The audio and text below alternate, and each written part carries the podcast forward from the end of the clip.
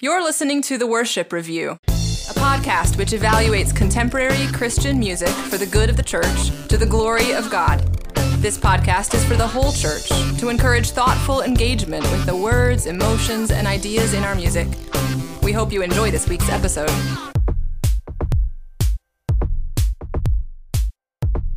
Hello, and welcome back to the Worship Review, the podcast where we critically and charitably examine the texts of music being sung in the church. I am Tyler, a linguist, joined by Colin.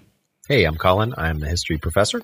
In the second series of the podcast, we are looking at hymns of the church that have been redone in recent years by contemporary Christian worship bands and musicians. And today we're taking a look at It Is Well originally by Horatio Spafford, now done by Bethel.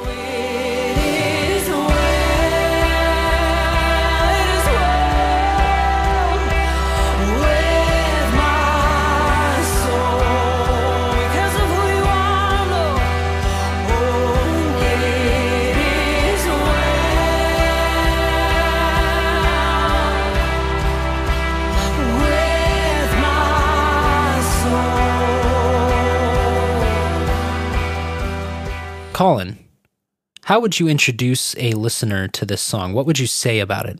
Well, uh, let me just say, first of all, that the original version of this song is pretty well known. It's kind of like Amazing Grace, I would say, in that it is a, a hymn that has wide popularity and currency, even outside the church. And many people know it because of the famous story, which I, I won't go into, I guess, now because many people know it. But this is written by a man who had great tragedy befall his family, lost four daughters at sea, and uh, was still able to say, It is well with my soul. It's a song of great endurance and faithfulness to God, even in the midst of great trials and tribulations. This song. Is that the sense you also get from this Bethel version? No, it's not. and, uh, you know, the, let me see if I can try to summarize this version that Bethel has done. There, this is a song about some kind of shakings and stirrings and tumult of some kind, and it's unclear exactly what shape this like not only do we not know what the metaphors represent, but I'm not actually sure what the metaphors themselves are. We get some clarity about them, but they kind of shift and change over time. But throughout whatever is happening, what exactly is happening is a slight mystery to me. The person has their eyes on somebody. So there's a bunch of stuff happening, and yet the person is well because they've got their eyes fixed on somebody. But at the same time, they can't see. So there's also some discussion in the song about not being able to see and like there's a mountain in the way. Um, and then there's a point in the song where the singer is saying that they need to let go. So they're the bad things happening. Their eyes are fixed on something, but they're blind, and then they let go and trust in Him but I don't know who him is exactly. Uh, and then it's well with them again. And there's just this brief extemporaneous comment at the very end of the song that uh, uh, we have that the hymn defined as Lord. But this is just a, a like a quick comment. So I think this is about God. And I think that again, this has something to do with tumult and eye fixing. That's so about it. I, I, can you actually, make sense of it? No, your your attempt to make more sense of it slightly confused me. Um, but it sounds like this hits at least two of the alarm bells that we have. the first alarm bell is like a flood, his mercy reigns alarm bell, which is me- metaphors that not only do you not know what they mean, but you don't even know what they are. Yeah. And the there are some words that never grow old alarm bell where people start saying things that don't make sense and you just kind yeah. of roll with it. Yeah. Um, did I miss anything? Yeah, it's kind of like a Transformers movie. where just like suddenly the action happens. Like you were you were like driving down the road in a car, and then the car is a robot. Like you just have to be okay with the fact that there's a robot suddenly there. or a Lynch movie. But I think I think your intuition about the big Hollywood movie is not is possibly not I think you may be onto something by likening it to a big Hollywood production because this is a large music production and Oh, there are a lot of people. And like with the Transformers movie, we we're kind of reclining and we're on for a ride and we might not understand where things are going, but there's going to be a lot of passion, a lot of action, a lot of loud noises. And if you like that in a movie, then you might like that in this song. And it has several hundred million views, which I mean, you're talking a blockbuster at that point. I mean, more people have seen this video than have seen many films. hmm Well, listeners, grab your popcorn, grab your soft drinks, and uh, your Sour Patch Kids, and we will jump into verse one. Let's all go to the lobby. Grand earth has quaked before, moved by the sound of his voice, and seas that are shaken and stirred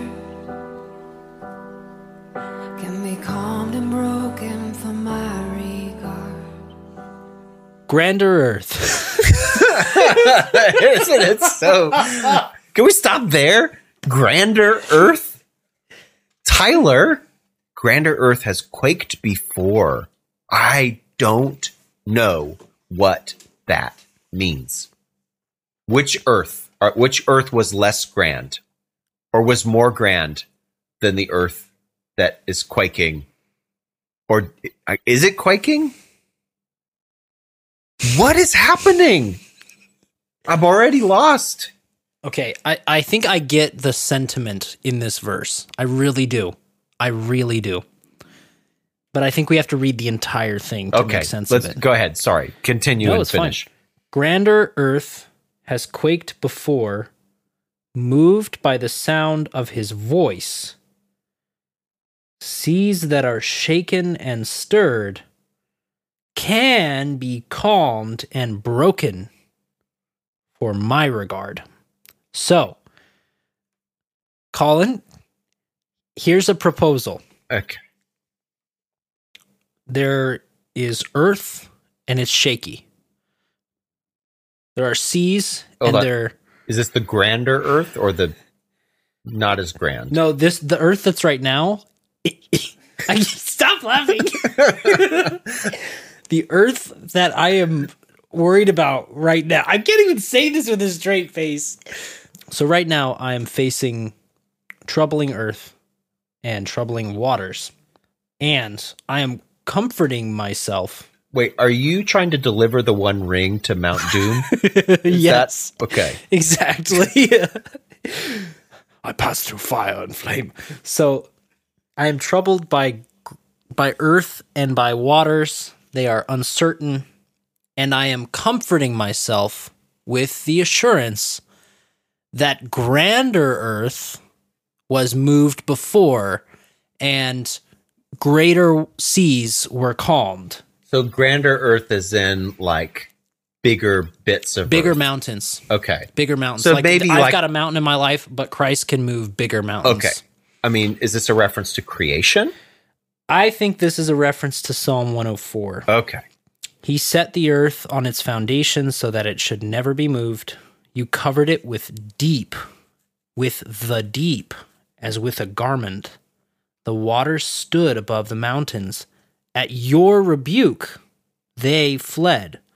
At the sound of your thunder, they took to flight. The mountains rose, the valley sank down to the place that you appointed for them. You set a boundary that they may not pass, so they might not gain, so that they might not again cover the earth. Oh, thank goodness. Okay, that you can see some connections there. I think someone read that and thought, How can I make this sound worse? no, I can see they're they're clearly It, there's some inspiration from that, but it just It's far. it's written in that weird worship grammar that just makes things not make sense. Yes. And I do think that that psalm is talking about creation. Okay. Um, he set the earth on its foundations, but I think it's also talking about the flood of Noah, right? Because the waters rise and then they recede. Okay. We don't get any of that in this song to to make sense of what what is moving and why. Um, but it's clear that this this first verse, it is clear to me, is meant to be a comfort to the singer, because these these big things can be moved for a little old me, right? For my regard. Yeah. Um, I think also it may be a reference to um, Christ calming the storm. Yeah. That's what I thought as well. It reminds me of Luke 8, chapter 22, or excuse me, Luke 8, verses 22 through 25. This is Jesus calming the storm. So the storm occurs, and then they went and woke Jesus, saying, Master, Master, we are perishing.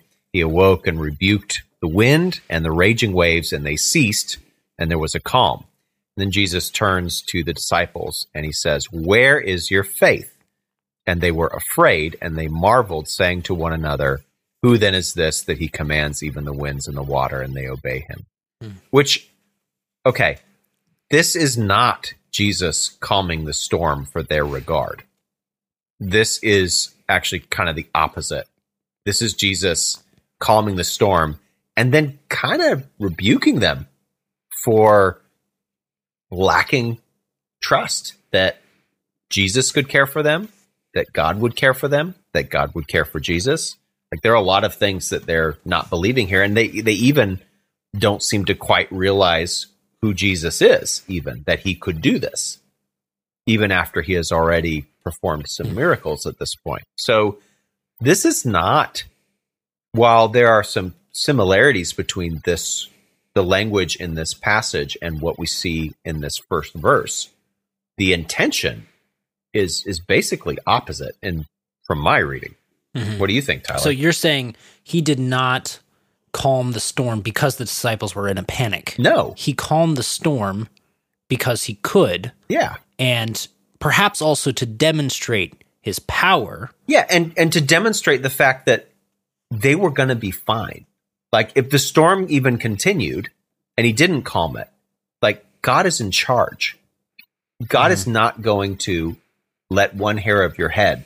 He he he he he, he is going to care for his own like Yeah. he is sovereignly ordaining all things and he is good so it doesn't mean that you're going to move through life without tribulation but it does mean that we can trust god we need not fear we need mm-hmm. not be anxious Right, because even if they had shipwrecked, he can walk on water, Yeah. right? Even if even if they had gone under, he created those waters and could have done much much more to exactly save them. like did they not realize who was in the boat with them yeah. my goodness mm-hmm. I think it may also be a reference, and I, I do really do, th- I really do think it may also be a reference to another text. I think this style of worship music involves making references to disconnected areas that show great power without tying them together. in a okay so you're way. saying that there are probably several references here all jumbled together all in this the first verse. So Okay. here's the here's the third reference that I think is being made here. So Christ casts a demon out of a boy um, after his disciples fail to do it, Mhm. and the disciples say, and this is Matthew 17, 19 to 20, Why could we not cast it out? He said to them, Because of your little faith. For truly I say to you, if you have faith like a grain of mustard seed, you will say to this mountain, Move from here to there, and it will move, and nothing will be impossible for you. quick aside i think that's definitely for the next verse are you saying that this that is for this verse as well Yeah, I do.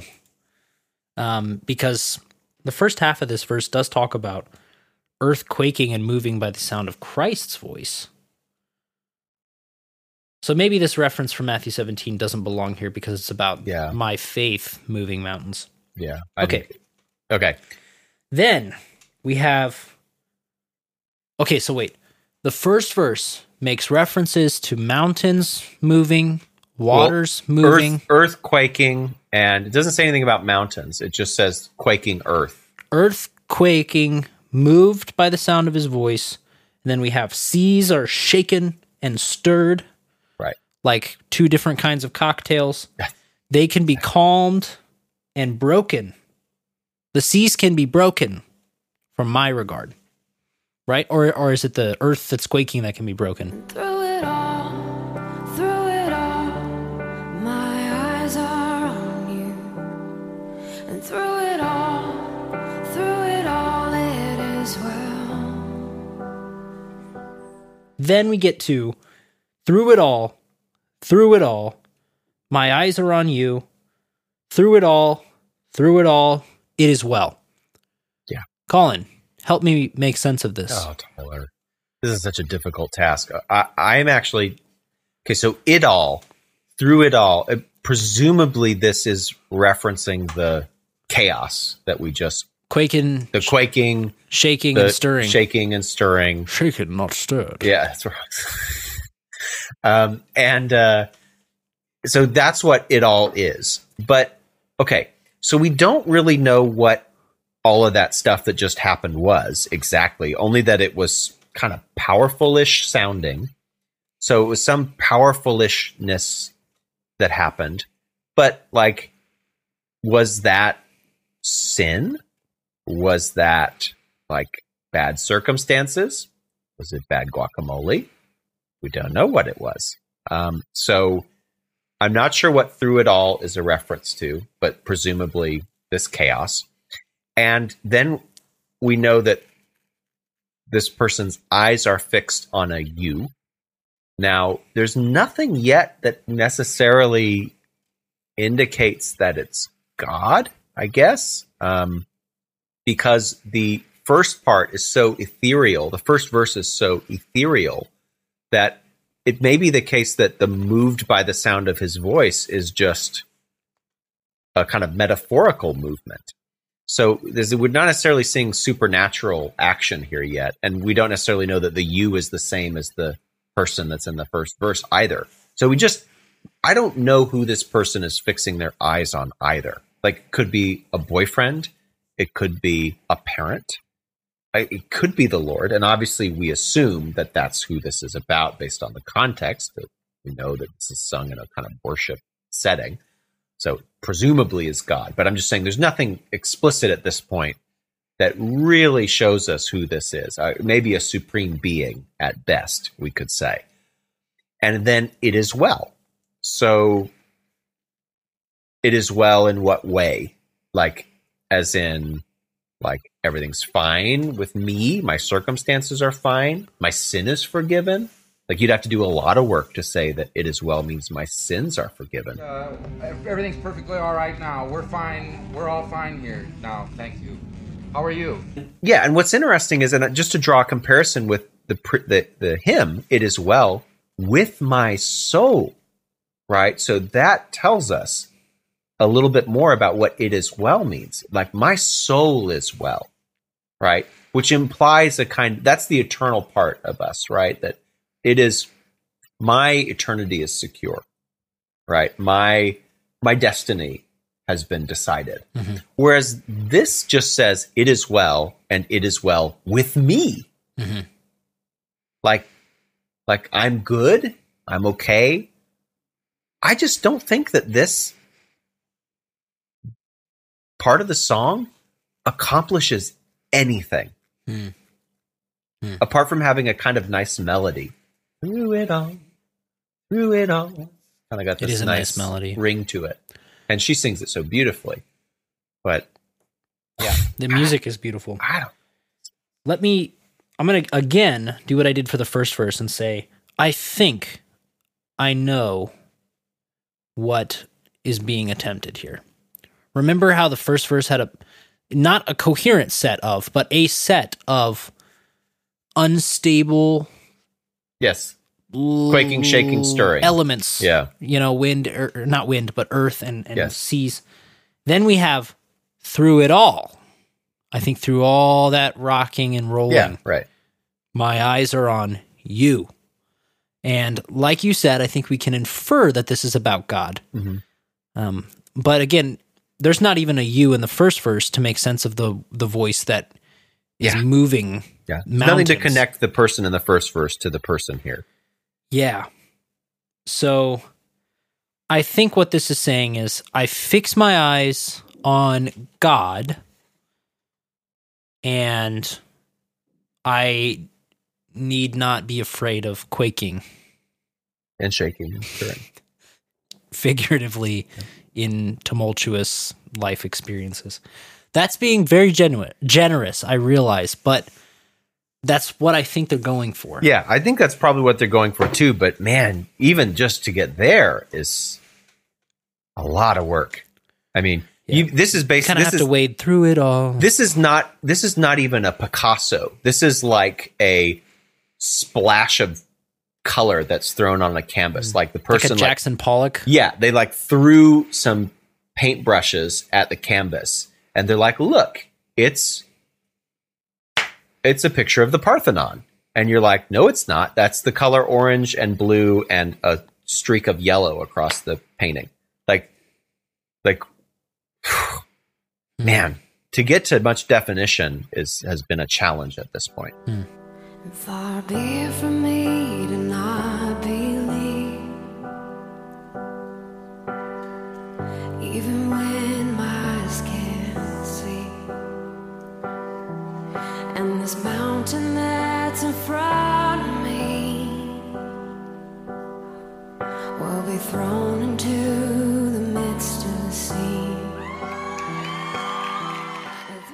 Far be it from me to not believe. It's just- I It's clunky. I'm trying to read it so You're trying to read So it seriously, but it's actually when you it's funny because when you sing this song you you don't laugh. It's no a very serious song. because of all of the emotion. there's a bunch of right? affect going Yeah. on. But then when you actually read the words, it is it is a little bit weird. which is why it's crucial when you're evaluating a song to just read the words and not watch the YouTube video first. Yes. Far be it from me to not believe. Even when my eyes can't see. And this mountain that's in front of me. I'm so sorry. You I'm, can't hold it together. I'm trying. Are you imagining like a second. five year old kid saying this? Is No, what's, I'm just trying to count the negations, right? Oh, Like, yeah, far right. be it from me to not believe, even when my eyes can't see. And I'm thinking, like, let me build a syntax tree out of this and figure Yeah. out what negates what.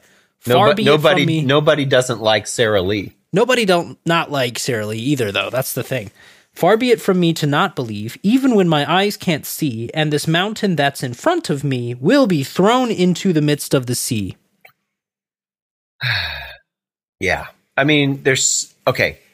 This is better than the first verse because we have a little bit less we we have a little bit more focus as to what's going on. Now, there's still some stuff that is completely unclear.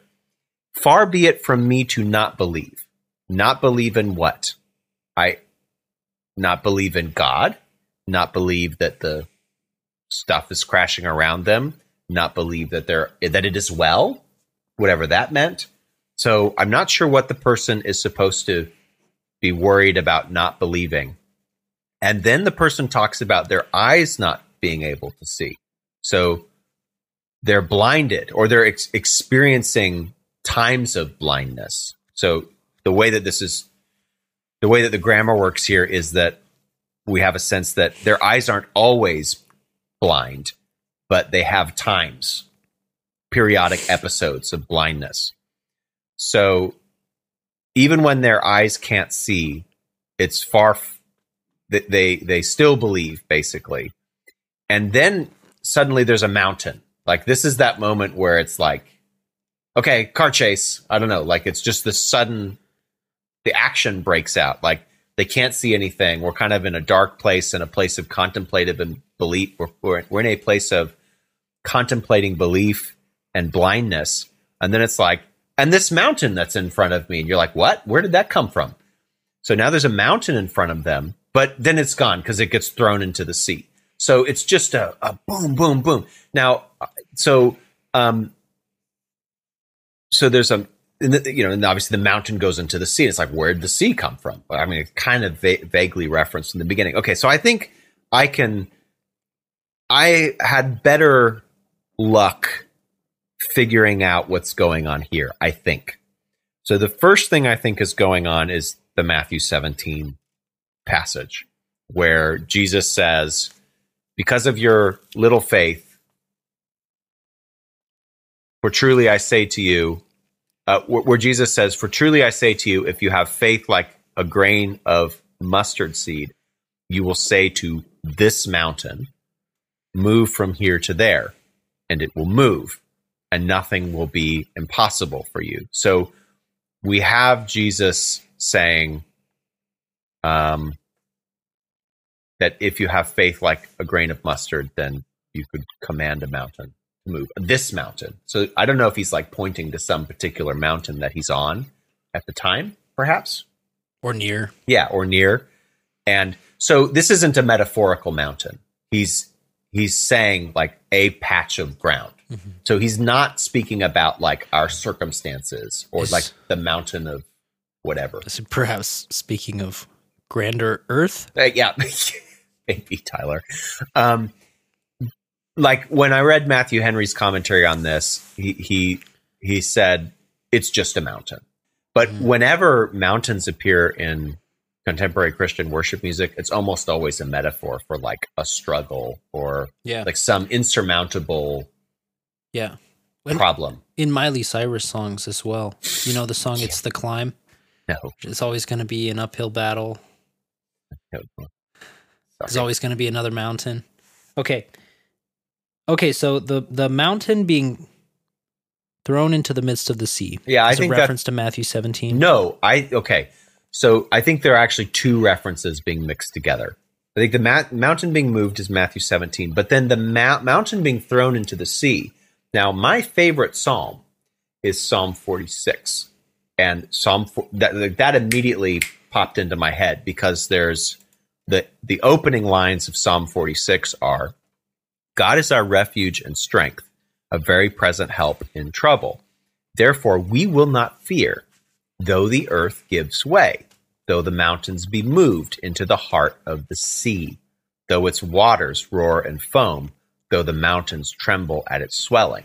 Now, there's a lot there that's kind of similar to some of the sentiments that we've seen in the song. Oh, definitely. Plus, we have the mountain being thrown into the sea. Yeah, so, but the sentiments of uncertainty and faith yeah. in God despite that. Well, which is what the, the psalm makes it clear that we're talking about faith in God and not fearing. I'm the, being very generous yeah, with this song. Yeah, I think that's what it's trying to do. Yeah, I think so too. It's just not a comp- it's not executing obviously really at all. But uh, so I think there's kind of a mix of those things happening. We have the because if it's if it's just this psalm, that wouldn't make sense because in this psalm, the mountain being thrown into the sea is describing like the very earth itself being uncertain. Like we imagine that the ground that we stand on is sure. Like that's what's so unsettling about earthquakes is because they tell us that even the thing that we're walking on, that our houses are built on, that we spend our whole life on, isn't actually stable. Like earthquakes are really scary for that reason. But and that's kind of what the psalm is saying. It's saying God is a place of refuge, and the city. And if you read further on in the psalm, like the city of God is not moved by the earthquake. It's not thrown into the sea. And in fact, even his armies come against the city of God. Like God is like a warrior who goes out and just flattens the the enemy army and says, "Be still and know that I'm God." So, so, but the the this song says the mountain that's in front of me will be thrown into the midst of the sea. So we do have a mountain going into the sea, but in this case, the mountain is some kind of obstacle. So it's a, it, it metaphorically is different. It's like again, it's this mountain of something. I don't know. Mm-hmm. The song doesn't tell us. Right, because as you said, whereas Christ was pointing to a physical mountain, it's very unlikely that Bethel Church is pointing at a specific mountain when they write this No. song, right? It's, It's, a metaphorical mountain. some kind of euphemism. If you watch the YouTube video of the song being sung, it's at that line when the audience just starts cheering.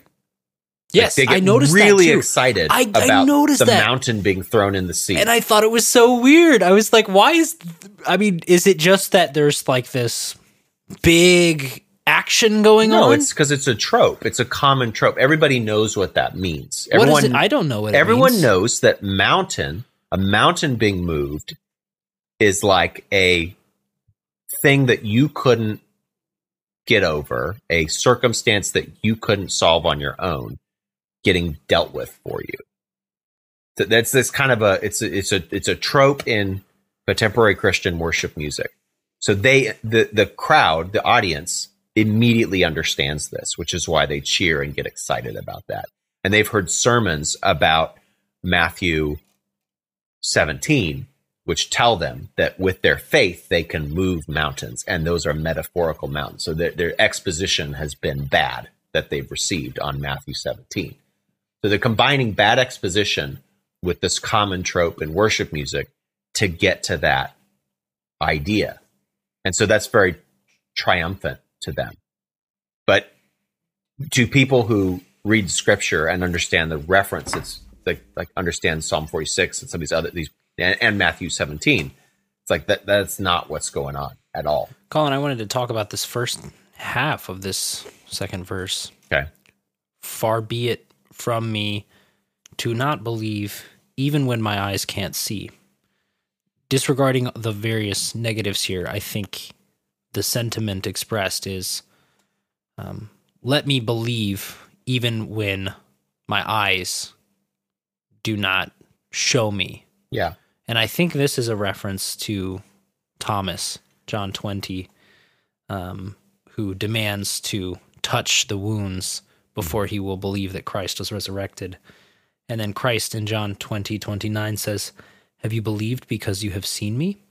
Blessed are those who have not seen and yet have believed. And I think this this verse is encouraging people to believe despite what they see all around them, which um, on the one hand I think is is a it is a good exhortation to have faith in Christ even when circumstances are difficult and confusing and um, you may be tempted to doubt if your eyes tell you that the words of a song don't make sense should you believe your eyes or should you have faith in in whatever uh, that there's nothing wrong with the song does that make sense Yeah, it does. And I think that's that's a that question there are Christians that have very different answers for that question. Right? We we have received some criticism by people who say, look, you need to just accept the intentions behind these songs and you need to place more value on that than you do the actual words that are said. Mhm. Like, who cares if this isn't verbatim what folks have said, but the sentiment is okay, if it's imprecise, so what? They meant well. and i think that would be a misapplication of john 20 So, too. I don't think that God asks us to turn off our brains and eyes and ears and our reason in favor of a kind of blind faith in in anything. No. Um, he gives us even good evidence to believe in Christ. So interesting. And the last thing I'll say about this verse, because it's becoming more of a problem in this song, is there's an there's a mingling of very informal language, such as "Through it all, my eyes are on you." That's that could that's a sentence that I could say to my wife, Yeah. to my brother, to my friends. But the- Colloquial. but then there are very very um Formalish. formal Yeah. Uh turns of phrase such as grander earth and quake i mean when was the last time you heard someone use that Yeah. verb Right. um, um for my regard rather than for Right. me Right. um far be it from me. Now Yeah. that's that's all that that turn of phrase is all over translations of the Bible, and I think that they know the authors of the song know that people will say those words and you know maybe be be brought to a place where they're recalling scriptural Yeah. language, but maybe not Grandeur. content. Yeah, there's Yeah. like this kind of seriousness about using those phrases. Um, even when my eyes can't see, um, rather than even when I can't see, thrown into the midst of the Yes, sea rather midst. than into the sea. Yeah. Um, That's wow. That's yeah. I see what you're saying. th- so It's there's this weird. interesting interplay between very formal language that's taken out of its scriptural content but retains some of that archaic sentiment Yeah, like majesty almost or dignity. Yes. And informal language, which has this colloquial ring to it, everyday use, and kind of frank, simple sentiments. Mhm. It's, it's just interesting to me. And it, it doesn't get better throughout the song. It actually seems to get worse. No, I mean, and I, it's just making me think too about how it interacts with melody. So the the chunk with the most informal language is the through it all, and that has this really um, they're kind of higher notes, and the music kind of pares down. You're, you're really hearing the voice of one. There's a, a personal aspect to that. Do you think it's something like an aside in a book? Yeah, Like you have yeah, exactly. big things are like going. notes in the margins. Yeah. almost. And then you turn to the side and you're like, wow, this is weird. And Yeah. you kind of turn back to the big yeah. action. I think so. I do. Uh, which just goes back to something that we've said as we've looked at these this series of hymns. There is some very careful use of grammar Mhm. and syntax and diction now we're seeing as well. These are very bright people who are crafting these songs in a particular way for a particular kind of response. And I wonder if even the scriptural references that we, we've been kind of picking at, they don't, at, we've been picking at the scriptural references because they don't always line up. But I wonder if that's intentional because if they did, then you'd be able to construct a coherent reason why there's a problem with using Oh, yeah, certain sure. metaphors. Oh yeah, But if you can't ever pin it down, No. you can't that's argue right. with it's it. like a politician's answer, right? Um, teachers should be paid more. How much more should they pay, be paid? How much is a teacher worth? That question is not asked. You, you don't give a number for the teacher's salary. The answer is whatever it is, it needs to be more, right? That's what a politician will say. Or like um, government spending should be less. How much less? In what way? How, what through what mechanism? Which programs are you going to cut? Right? How are you going to do that? No pol- politicians do not want to answer that question, Hmm. but they're happy to say government spending should be less. So let go my soul and trust in Him. The waves and wind still know His name. Then we have, so let go my soul and trust in him. The waves and wind still know his name. This surely this is also a reference to Christ calming the storm, because even the people that saw it said the wind and waves obey him. Yeah. Yeah, that the wind and the waves and wind is a phrase that references that passage. So let go. I want to actually start there. Let go of what? Never let go, Jack.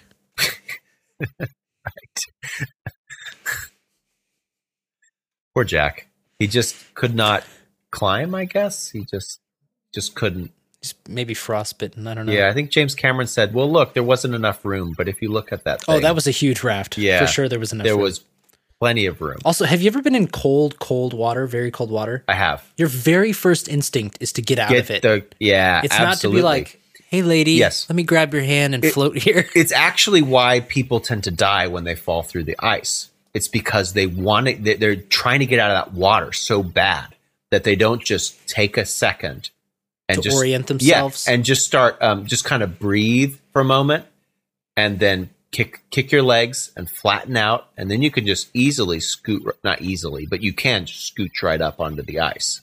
But when people get in cold water, they just utterly panic, Hmm. um, and they tr- do everything they can to get out of the water. Like there's no reason. Like Jack. Anyway, anyway, we were major tangent here. Um, I like it. I think some of our listeners will like it too. welcome too. to the uh, film review. All right, um, where we charitably and critically explain why movies should have ended differently. Your favorite movies are terrible. Yes, that's right. I think there's uh, much more of a market for that, to be honest with you. Uh, okay, Let, let, go. let go of what? Uh, it, I- I didn't know if this was like a kind of call out to the kind of let go and let God. You know, this idea that almost this pseudo Buddhist stuff that's crept into Christianity that we just need to kind of empty ourselves. That what we do is just we just need to let go, and it's unclear uh, like what we're supposed to let go of. Empty your mind. Yeah, I don't know. I mean, there are some things that we should let go of, and we see in Scripture like the idea of, um, you know, putting on and putting off in Ephesians, for example, or like the old man and the new man, or the flesh and the spirit. So we do, we do see scriptural concepts of kind of letting go of things, but this just doesn't tell us what to let go. And the person asks their soul to let go, but what is their soul going to let go of? I'm not sure. Like, and trust in Him. So maybe like let go of doubt. Hmm. Which, okay, that could make sense because when Jesus calms the storm, he does rebuke the disciples for their lack of faith, their lack of trust, right? So presumably that could be what this means, maybe let go of doubt, I guess. Or anxieties, maybe. I mean, Maybe. what are this? What is this person clinging to that they need to let go of and trust in him? Well, the problem is this hasn't been presented as a problem previously in the song. The problem previously in the song was a mountain and some shaking earth and some blindness. blindness and some seas. So we don't have any idea what they need to let go of. So it's, it's completely unmoored from any kind of definition. And then the waves and the wind still know his name. Like, That's a reassurance, right? yeah, but it's like describing presumably metaphorical winds and waves. So it's just it's just completely taken a thing that really happened, that Jesus really did calm a real storm, and it's just turning it into a metaphor, like without authorization to do so. Like the wind and the waves in that story are not metaphors. They're real wind and real waves. Jesus calmed a real storm. That's what he did. He wasn't doing something else. He calmed a real storm. But this abstracts the wind and the waves into something else. Do you think that kind of cheapens the image? Yes. What Christ did was miraculous, and it showed his power to do the grander things that he would do, like forgive sins, like die on the cross, like give us new life. Hmm. It doesn't need to be a metaphor. Hmm. It can be very specific. Why why create abstractions out of s- real historical scriptural events? Why do that? Don't need to do that. The Bible means what it says, especially when it's talking about historical situations. Hmm. Okay, I, I have a theory here. They had cheapened Christ's calming the storm to be an abstraction to which we can apply, say, troubles at work, Yeah. troubles with our family, spouse, kids. Yeah, exactly. Um, and Christ certainly, we would say, can calm those troubles. The Lord cares about our families and wants us to Yeah. worship Him and um, lead our families to follow Him and give us peace um, in our professional and personal lives. But I think what you're hinting at is in the same way that His mastery, His miraculous and wonderful mastery over the physical world reflected His uh, status as its creator, right? His control over the spiritual realm was even more powerful.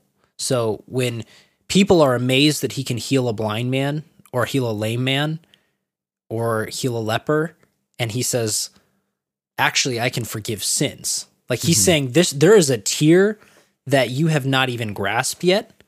And these images of him um, calming the storm and walking on water, they they give a small glimpse as miraculous and glorious as they are, into his power over the spiritual realm. Yeah. And instead of pointing to the actual events that would then um, foreshadow his mastery over the spiritual, um, this song actually reduces them to abstractions to be applied now, further obscuring what his miracles were meant to do in the first place. Yeah. I mean, Hebrews 11 1 says faith is the substance of things hoped for, the evidence of things not seen. So faith is not a purely abstract or metaphysical thing. It has a substance. It has hmm. evidence. Like the scripture is referencing a kind of empirical idea. We see, I mean, this is all over scripture. The heavens declare the glory of God. Like we see evidence that moves our faith, right, mm-hmm. into mm-hmm. a kind of assurance, a sure faith in God.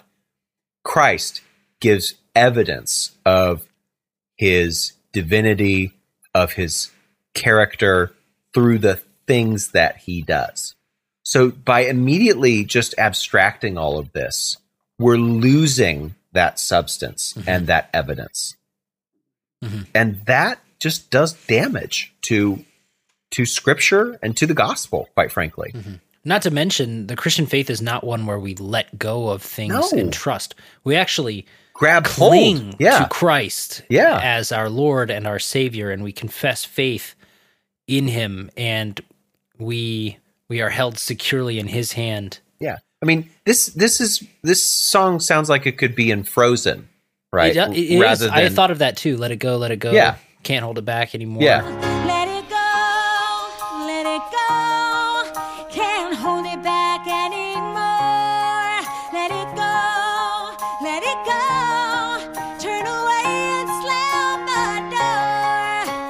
Think we may need to start a new segment on uh, the Worship Review podcast.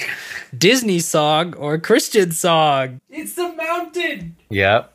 The wind is howling like like, the the swirling storm inside, which of course is really mixed metaphor because the storm was a bad thing. I am one with the wind and sky. My power flurries through the air into the ground. My soul is spiraling in frozen fractals all around. And one thought crystallizes like an icy blast.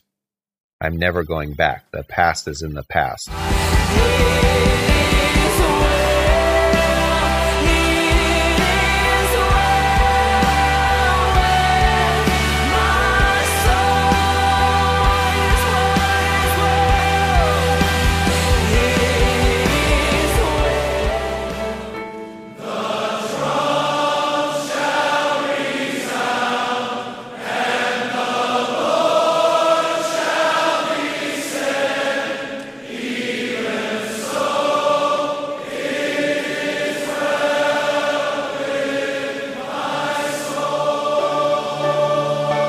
We come to the one part of this song that directly references Horatio Spafford's hymn, Yep. and it is the chorus of that hymn. Right.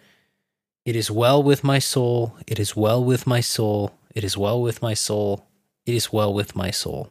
Can you explain to me what this is doing here and how we can make sense of it? Well, in it really it's unfortunate because in the context of the original hymn, it is well, that chorus really packs a punch because it's it follows these verses which describe great tumult and tragedy and sin.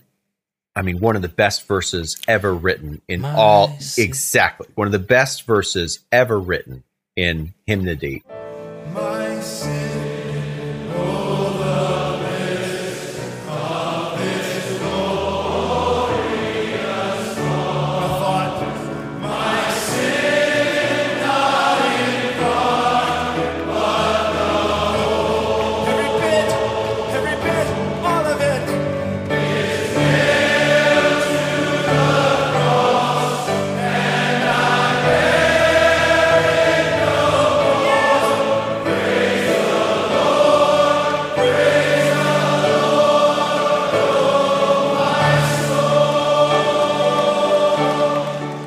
That makes the "It Is Well" just resound and sing of the goodness of God, His gospel, the forgiveness of sins, the totality of forgiveness, the rejoicing in God's work. I mean, it is well accomplishes so much when it follows that. Hmm.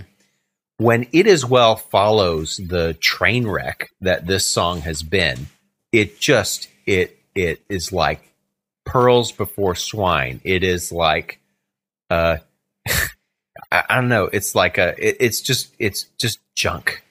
It just. It like takes something that was beautiful and grand, and it just covers it in mud. They pull out this great chorus, and they tear it out of everything that gives it meaning, and they put it in the midst of such ambiguity and frivolity and vagueness.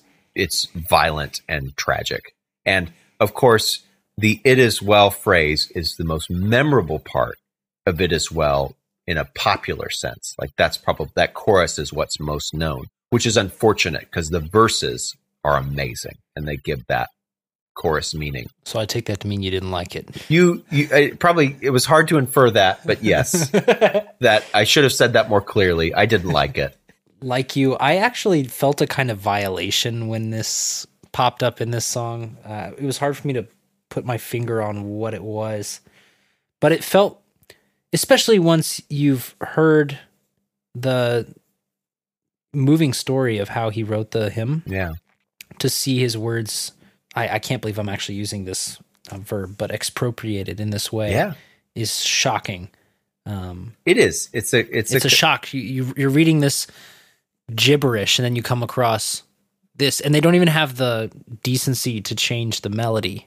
They they keep the original No. tune. and in the vi- you know in the performance they like turn it into this like holding the lighters out kind of moment where it's just like and let's all it's almost like a bar chant Hmm. or something it just is utterly desecrating Hmm. now obviously It Is Well is not holy scripture it's a hymn written by a man but it's a very good hymn Hmm.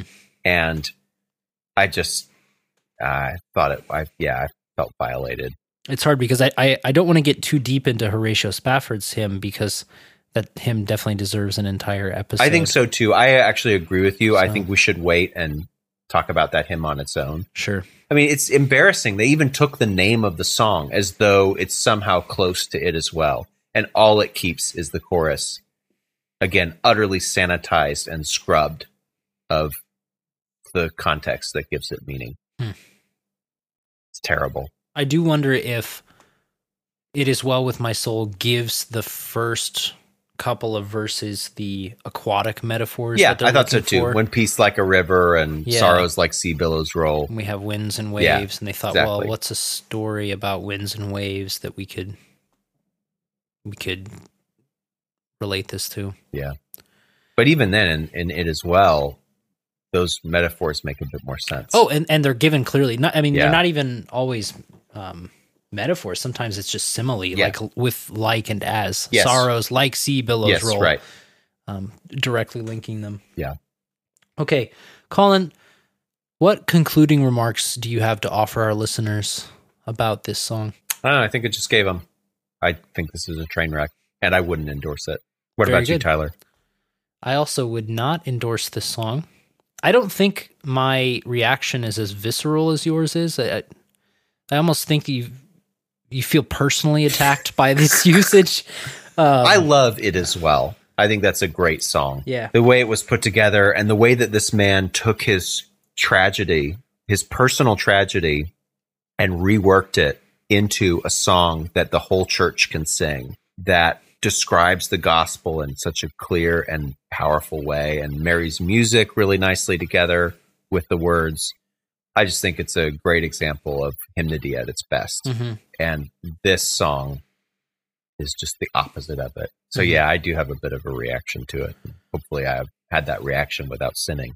Yeah, I, I would not endorse it. At the end of the day, I find myself still kind of scratching my head, trying to figure out what just went past me um, musically. Hmm. So, what did you give this song out of five? One out of five Ice Queens. a reference to. Elsa. Yep. Nice. I give it one out of five Mumfords.